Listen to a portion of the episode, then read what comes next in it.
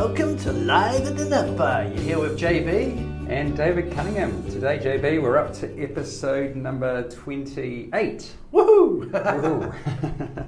so, hey, a couple of interesting topics for today, and they couldn't probably be more diverse. The first one is what has been happening with interest rates. So, we cover that topic a lot. So, but we'll briefly, briefly dwell on some pretty substantial things going on and what investors and borrowers can expect.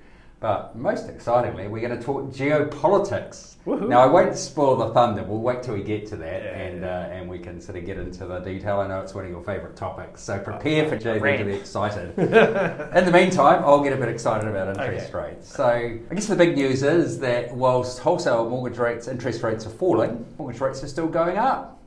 Well, sort of, right? I mean, I guess Kiwibank and BNZ have moved recently, catching up with the other banks. Yeah, it's taken a while, eh? Like Yeah. ASB moved its one year about 745 about two months ago. Yeah. So, So, so finally, all the banks have fallen into line. which is you know which is i guess oligopoly in action one bank moves and then gradually the rest catch up mm. Mm. so i wouldn't say that rates are going up because I, I think asb set the high water mark a few months ago but what you see is that all banks have now come mm. into line Mm. So high water marks sort of a, a, that implies ain't going higher. So let's talk wholesale interest rates. So you know, for a, quite a while we've been reflecting that we believe economists in the financial markets were Were wrong. mis- mispricing uh, the forward yield curve with the you know the expectation that interest rates would continue to rise. The OCR would go up again, and you know we've firmly been of the view that the continued monetary policy tightening flow through household budgets because household interest rates have still got another year of going up, Yeah. um, just with the flow through of higher interest rates and coming off lower rates.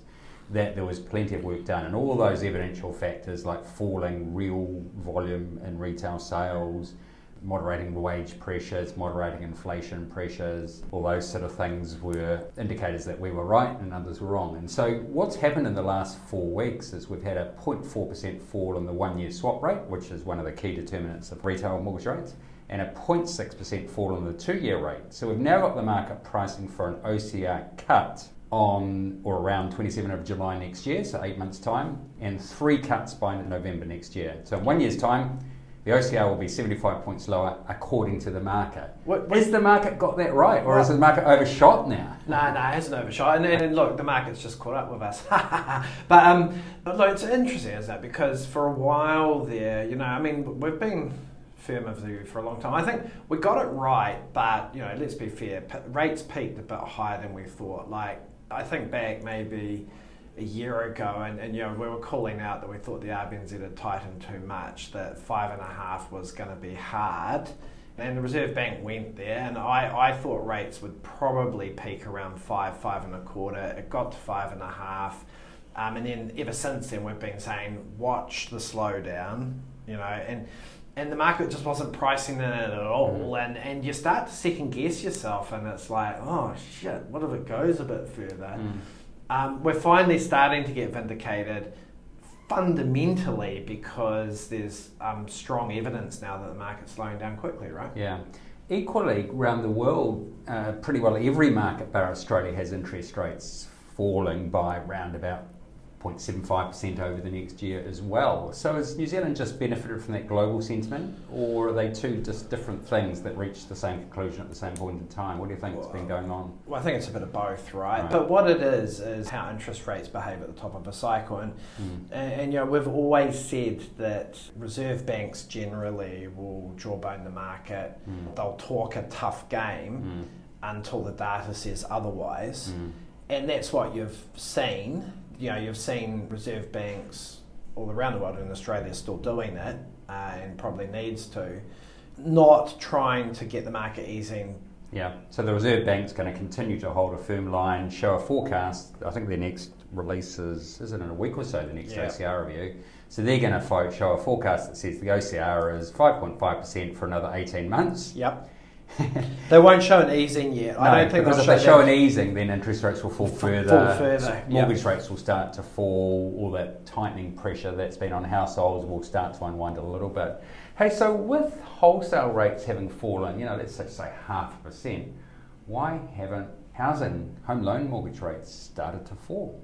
Well, and that's yeah. Is it uh, just a timing thing, or?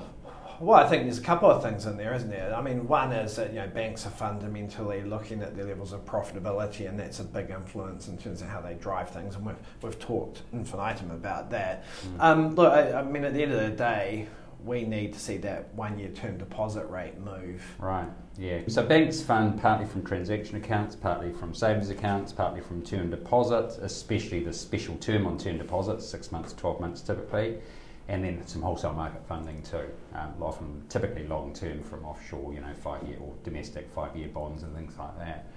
So transaction account price hasn't moved, it's still zero. The call accounts haven't moved for a few months, so it's just the competition and TD rate. So I was looking at some data earlier and it sort of showed that the 6 and 12 month TD rates have risen about 60, 80 basis points in the last few months, and actually mortgage rates have risen by a similar amount. So yeah. the margin actually hasn't necessarily changed dramatically when you go term deposit versus mortgage rates. Yeah, yeah, yeah, yeah. That's that's true. Look, it's unusual because I think at the top of an interest rate cycle, so normally you'd see big fat margins on residential mortgages when rates are low mm. because the margin between lending and deposits is pretty tight, right? Um, you, you're going to have term deposits at negative margins and so they need to make a lot more margin on their home loans. And so the what's unusual is at the top of an interest rate cycle, certainly the last cycles that I've been in, in the bank, mm. um, mortgage margins are normally very skinny. Mm, like one percent. So we've got one point eight percent on mortgages at the moment, but equally TDs are minus half a percent. This is what I think's been going on, Dave. Is that what's happened is that the banks have been looking to housing to control their net interest income margins and, and grow those in an environment where there's just no growth, right? Because yeah. they haven't got volume growth. But for them to do that, they have to have a story right. that, that, kind of fits the narrative, and the story is moving at least one of the term deposit rates right. up. And I think we've seen that with that 12 months. So it's sort of like you're saying all home loan borrowers they earn the wider margin on as a bank, but only a small proportion or less than probably half of all savings rates are getting a higher rate because it's transaction yeah. accounts. Zero. It's $40 billion. Yeah. Zero. Savings accounts, $75 billion, 3%. Yeah. TDs have gone from, you know, 5 to 615 for one year. So 615 for one year when the wholesale rate's 555. How sustainable is that for a term investment? Is that a damn fine place to invest for a year right now? Well, if I was doing a term deposit, I'd certainly be fixing longer term at the moment because these right. rates aren't going to hold. Right, so you'd sort of be potentially looking at longer term well, I would have probably if I, you know, in the last few months. The, the long term, I think you're going to struggle to get banks competing. But you know, that one year rate still looks really good. If you were a term deposit customer, you know, six point one five is a fantastic rate today. Yeah, look. So I think for the banks, competition is going to see that twelve month term deposit. I mean, it sounds weird. Competition is going to see that term deposit rate reduce. But uh, look, you're not going to get competition in those home loan rates until you see that term deposit rate drop. Yeah. Yeah. Okay. So the rate to watch is the one-year term deposit rate in particular. It could well be down at 575 rather than 615 on average. Well, in, it should be in a few weeks. Really quite, or even lower. Yeah. Let's watch that, and if that happens, we'll see mortgage rates go, or potentially both happen together. Yeah. Why though? Uh, so you reckon banks are competing for those term deposit rates not because they're desperate to pay over the odds to get more funding, because there aren't really funding pressures because they're not taps not on flowing out the door on lending. It's an optics thing. That's your view, is it? Yeah, yeah, wow. very much so. Wow. Well, certainly with the big banks, with the smaller banks, you know, there's an argument that they need those deposits yeah. to yeah. grow. But yeah. with the big banks, um, they're pretty flush with cash at the moment, right? I mean, yeah, yeah. Hey, um, incidentally, just talking about those longer term TD rates, it's probably not a bad deal without this being financial advice, but you can get 6% from most of the big banks for two years, 5.5 for three years, even 5.8 for three years, and 5.5 for five years. So, you know, if you want to lock in a longer term rate, that's an option. Buying government stock, if you're a more sophisticated end of the market, that's another option. So, you know, arguably the best time to invest and the worst time to borrow at fixed rates right now. yeah, yeah. Cool. Yeah. Okay, that's interesting. Um, geopolitics. So why the heck have we got that on our agenda to talk about today? Well, you know, I love talking about it and I, I love putting it into the conversation whenever I can. But we were lucky enough at Squirrel to have Haggai Segal come and talk to a bunch of our investor clients on Monday night. Mm-hmm. Haggai is a global geopolitical expert. Uh, lectures in London. He's British and he's probably one of the world's leading experts on the Middle East. Mm. And I attended that, and Insight, he was speaking at a conference in Australia with 1,200 people. No doubt they've flown him out to Australia and paid for that. I think we got the visit on the cheap to talk to us, but you know he was talking to 1,200 senior banking executives uh, in Australia. So you know highly regarded, sought out by many of the news media to talk on geopolitical stuff. I think he's talking to our government today. Okay, so, so there you go. um, yeah, no, no. So he's probably one of the world's leading experts on the Middle East, but he's a lecturer and he looks at uh, everything. So, so we and had he's sort of a mate of yours, right? That's how you got him along. Well, well, to be honest, I saw him speak about six or seven years ago, and I'd rate it as one of the best conversations I'd ever had. Mm. And I, ever since then, whenever I get the opportunity mm to grab how I do, mm, right? Mm, mm. Um, so rates even ahead of chatting with me every week on Well, hey, look, it's just sometimes you get these opportunities to get a global perspective mm. from people that really know what they're talking about. Mm. I think the benefit on Monday night is that, you know, a lot of the stuff that he talks about, you'll find it in the media and places, but, but often these conversations don't play out in, in the mainstream media because it's risky you know, it's risky when you're talking about some of this sort of stuff that it's misreported, mm. that it's misinterpreted. Mm. And, uh, and, you know, in the topics that we were talking about on Monday night were really fascinating. So, you know, one of the questions was how close are we to World War Three? I mean, it's a conversation we didn't. He say don't talk about that. no, no. He, he said don't take a photo because it'd be misinterpreted. And I think the answer to it was we're not, mm. right? Um, but let's let's break that down and understand why. And I think uh, Haggai's you know piece to that mm. was that the institutions that were put in place, sort of post World War One, World War Two, yeah. are working. Yeah, his comment was my memory was that if this were 1930 something, we would, we would be, be, be but because of all those institutions being put in place and diplomacy, it ain't nowhere near at all yeah, yeah, yeah, and it's working properly, and, yeah. and the Ukraine's probably a really good example of it. Where with Putin, where his big mistake was in going into Ukraine, is he obviously underestimated how mm. people would respond to it, but um, it actually really solidified. Mm. You think about the way that mm. America and wider Europe have responded, responded, to it. Yeah, it's sort of strengthening everything. Finland's now part of NATO. NATO, NATO, yeah. and the border with Russia. Finland's border with Russia is like three thousand kilometres or something extraordinary, isn't it? No, the point was that Russia's border now with Europe. With, with NATO, yeah, yeah NATO, NATO is now 3,000 yeah, yeah. Uh, kilometres. So, so, so, in some ways, you'd say the outcome from the Ukraine conflict is a more stable world ironically. I, ironically, so we had a bit of a chat about that. Um, the risk, the risk with the Ukraine is that um, is America, right? And we were talking well, about the Donald Trump, that isn't it? Do- Donald Trump, yeah, and and the fact that Trump is showing that there's certainly a material probability that he could be the next leader in the US, right? We're going into election next year.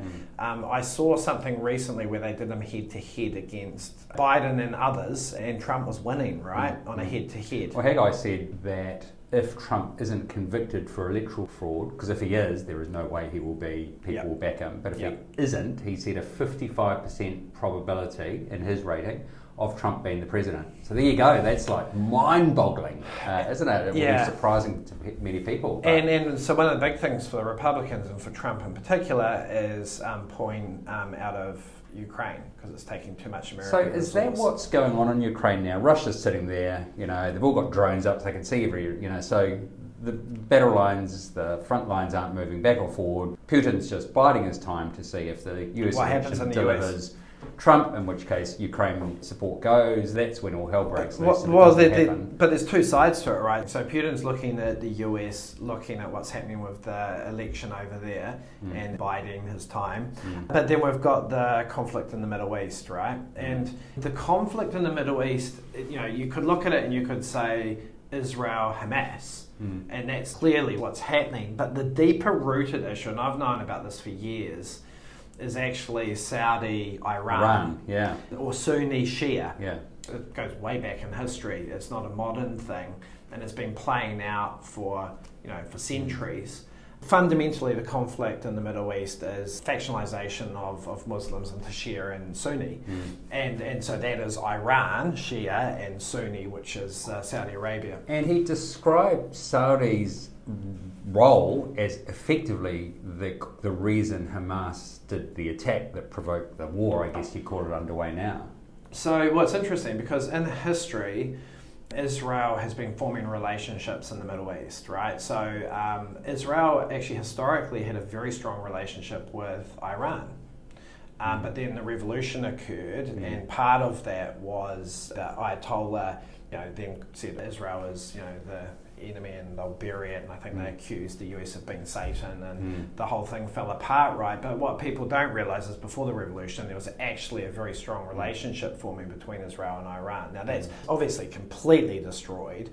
The thing that's happening at the moment is that Saudi and Israel have been getting closer together yeah. and and the thing behind that is Saudi's going down the route trying to do what the Emirates, UAE, have done, you know, the Dubai's and Qatars and, and so on, in terms of removing the reliance on oil. So if you think about yeah. Dubai, is Dubai got any dependency on oil? Like, I don't think so, right? They've created a business, tourism, sort of global hub, and air, you know airlines will fly through that part of the world and so on. And so Saudi, which is totally dependent on oil until recently, is trying to do the same, and that's why Saudi's buying up golf and you know the Grom, the F1's there. And my daughter actually lives in Saudi in Jeddah. She's been there for about four or five years now, and that relaxation of the strict cultural sort of elements um, has been significant. Like a woman couldn't drive in Saudi when Emma arrived uh, there yeah. women can now. As Emma said, you never would because there are these mad young males. There's no drugs, no alcohol, so they take it out in their motor vehicles. You said even their husband and their V8, whatever's scared. But anyway, you know, a woman can go to a football match and watch football and so on. You know, the malls are full of Western shops. Yes, they've got their abayas on, which is neck to ankle sort of covering, but not the full face covering or anything. But as you said, you know, you go into the shops and the malls there, they're just like a Western shop, you know, skinny knickers, all that sort of stuff. They're just all hidden underneath sort of something. But it's very Western and it's become more so in those five years. So, so Saudi is going, we can't continue to rely on oil. Obviously, why? It run, A, it runs out, and B, the world's reducing its dependency on oil massively. So they saw Israel as a place that had the technology to support a lot of what they wanted to achieve in developing as a business and technology sort of hub as part of their sort of future. Have I, have I sort of characterised well, that right think, in terms that, of why, that, that as well, but also that Israel is the enemy of Iran. Okay, so it's just because they're their enemy, they're our friend. Yeah, your enemy is our friend. So, so what, what, why did Hamas attack that it did? Uh, what, what was on, in train? So Iran is trying to sort of destabilize Israel's relationship with other Arab states. Yeah. And so, uh, and Hamas is uh, aligned with Iran. And mm. when Hamas obviously went over the border and, mm. you know, obviously did what it did, for the first couple of days, Iran was sort of quite rah, rah, visible rah rah um, but then realised that you know that's their 9/11 moment, mm. and they dialed right back, right, and didn't take any responsibility, and have very much sat on the sidelines. Mm. Interesting that with Hezbollah in the north. You know, um, big question mark about whether a bigger war would break out. Mm. And what's the role of oil all through this? That was something that we talked about on the. Haggai was talking about there is sort of this. Um, there's a very, I've seen this before, and it was probably Haggai in a previous presentation, just talking about um, the relationship between oil price and when uh, Iran is funding uh, terrorism. so when oil price is high, surplus cash do that, when not, not. And, and I guess things like blockades or sanctions and all that sort of thing have an impact too, right? Yeah, yeah, yeah, yeah, yeah, totally. So I think if you look at you know, certainly the West, the US, the US has been very aware for a long time of the relationship between oil price and, and, and terrorism generally. Ah. When the oil price is high, um, much higher risk of getting um, state sponsored terrorism occurring. Wow. And when the oil price is low, it just doesn't happen, mm. right? Mm. And look, I think there's a growing awareness even with countries like Saudi, which is why they want to move away from oil, mm. because if you're in conflict with, you know, one of your big neighbors, mm and that neighbour is very much reliant on oil prices to to maintain that conflict, then taking your economy away from that dependency is, a, is a very good way of winning the economic war. Mm, mm. As In- opposed to the Interestingly, one thing war. I said was that when Gaza was occupied fully by Israel, then they'd bring in Saudi who would build, you know, multi-story buildings and, and create quite a potentially affluent sort of place. Well, not Saudi, but obviously there's a lot going on in the Middle East at the moment, and we're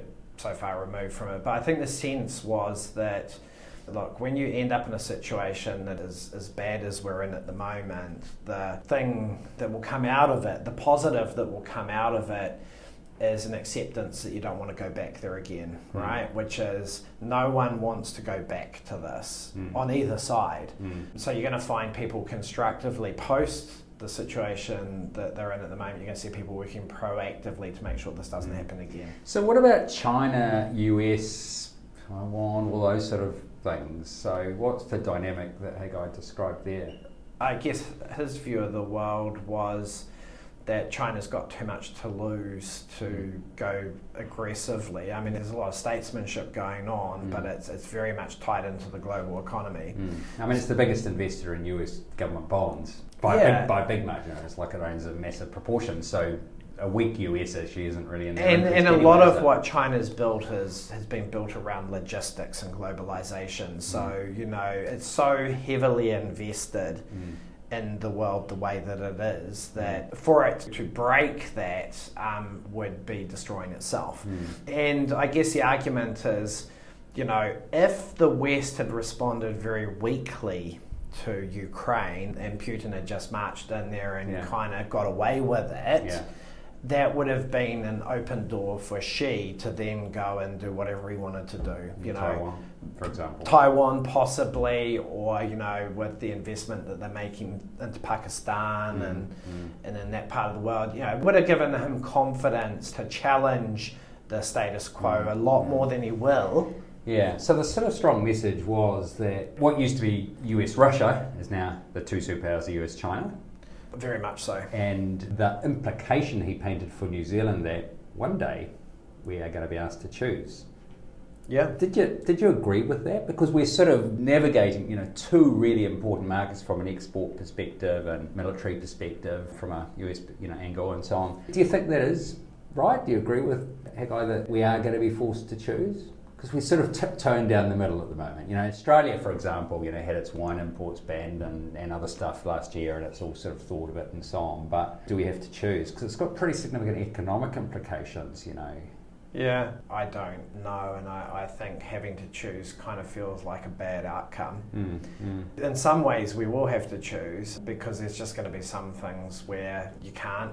Hide somewhere in the Well, middle. we'll choose sort of one direction and one for some things and the other for the other because, you know, our biggest export market, China, right? Yeah, yeah, Um, absolutely. But incredibly dependent on the US and, you know, friendly relations and all that. So yeah, it doesn't feel to me like we're going to be faced that Yeah, choice. But, it- but there are going to be, you know, like we've been really careful over the last two years with what our foreign ministers and so on say about, say, human rights things and abuses or whatever in, in some countries and that. And so we have, you know, trod that line. Maybe we need a great new foreign minister like Winston Peters or something to continue to navigate that. So Actually, he'd be the perfect person to represent New Zealand for the next 20 years if we've got to make a choice, because he'll get away with making both choices and neither choice at the same time. He'd be like a gen- genius in the role, right? Yeah, yeah, yeah, yeah. But hey, look, if we were to sort of summarize it, and I, I think people know this, that a lot of what's happening now is the positioning of China and US, right? Mm. That is the big undercurrent Mm. that is there. Mm. There's lots of little things playing out around the world at the moment. There's a lot of noise and some very bad things happening. I mean, what's happening in Israel uh, and Gaza at the moment's absolutely horrific. The good news is, amongst all of this, including things like North Korea, I mean, if you think about it at the moment, Mm. potential for Trump in America, Mm. Frexit in Europe, you know, Frexit? What's that? Brexit was Britain. What's Frex? Uh, that France, France. exits the EU. Is that seriously an option? Well, potential? well, well, when you're getting much stronger sort of nationalist type Yeah. governments that's, that's coming sort of called in. right wing, is it? That, that sort of. Yeah, yeah, yeah, right wing nationalist. Right, right and left wing sort of almost meet in the circle, most of They sort of but, do, But yeah, but- in a very, very strong view. But there is the potential for, um, you know, risk inside the EU, right? Mm. And I think Le Pen's the one that's being talked about in France at the moment. Mm.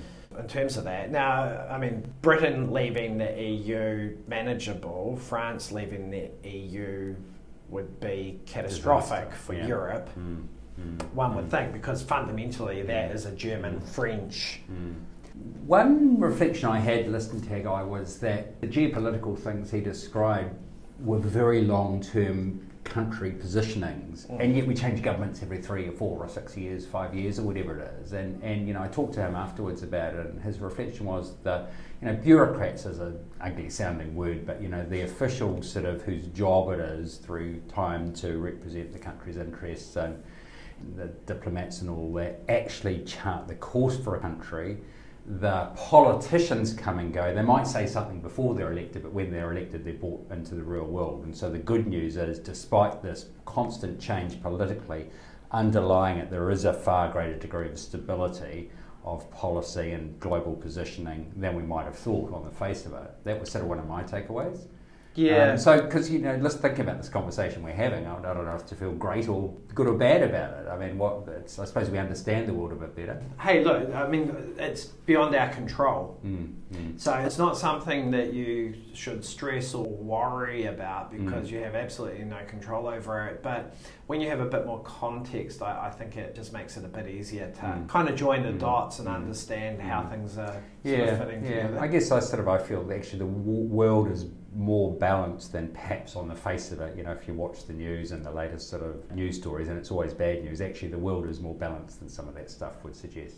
yeah, yeah, that would be my outtake. Yeah, Doesn't feel that great at the moment, yeah, but um, the systems are working yeah, and the world is pretty stable. yeah. Not, Cool. not, Well, good news, and so let's wrap it up with. Uh, I'll wrap it up. Uh, so, what does that all mean for house prices and interest rates? They will go up and they will go down. Yeah, look, I think all we're seeing back to New Zealand is pretty much what we've been talking about for the last two or three months. Interest rates very much at peak. Markets now anticipating rates falling middle of next year. We're not going to see anything from the RBNZ in the short term. I reckon the February statement will be the first time that we might sort of get a, a real sense for timing around the OCR dropping, and you'll see the markets respond pretty quickly at that point. So I kind of feel middle of next year is a good call Mm. in terms of starting to see a meaningful drop in mortgage rates. Yeah. House prices, we've talked a lot about that. Don't see anything out there at the moment that's going to suggest otherwise. A little bit of a kick up in house prices, which is more of a recovery than anything. Mm. Interestingly, in The Economist today, article on why house prices are going up. And again, very much what we've talked about, but it's not just happening here in New Zealand. Mm. You know, again, it's this is a similar story that's emerging in a lot of economies. Okay, that sounds like a conversation for next week. So it's bye from David. And bye from JB. Cheers. Thanks for listening to today's podcast. If you have any questions or things you'd like us to talk about in the future, get in touch with us at david at squirrel.co.nz or john at squirrel.co.nz. And please do share this uh, and subscribe anywhere you get your podcasts. The opinions expressed in this podcast are not financial advice or a recommendation of any financial product. Any commentary provided are personal views and are not necessarily representative of the opinions of Squirrel. As always, we recommend seeking professional investment or mortgage advice before taking any action.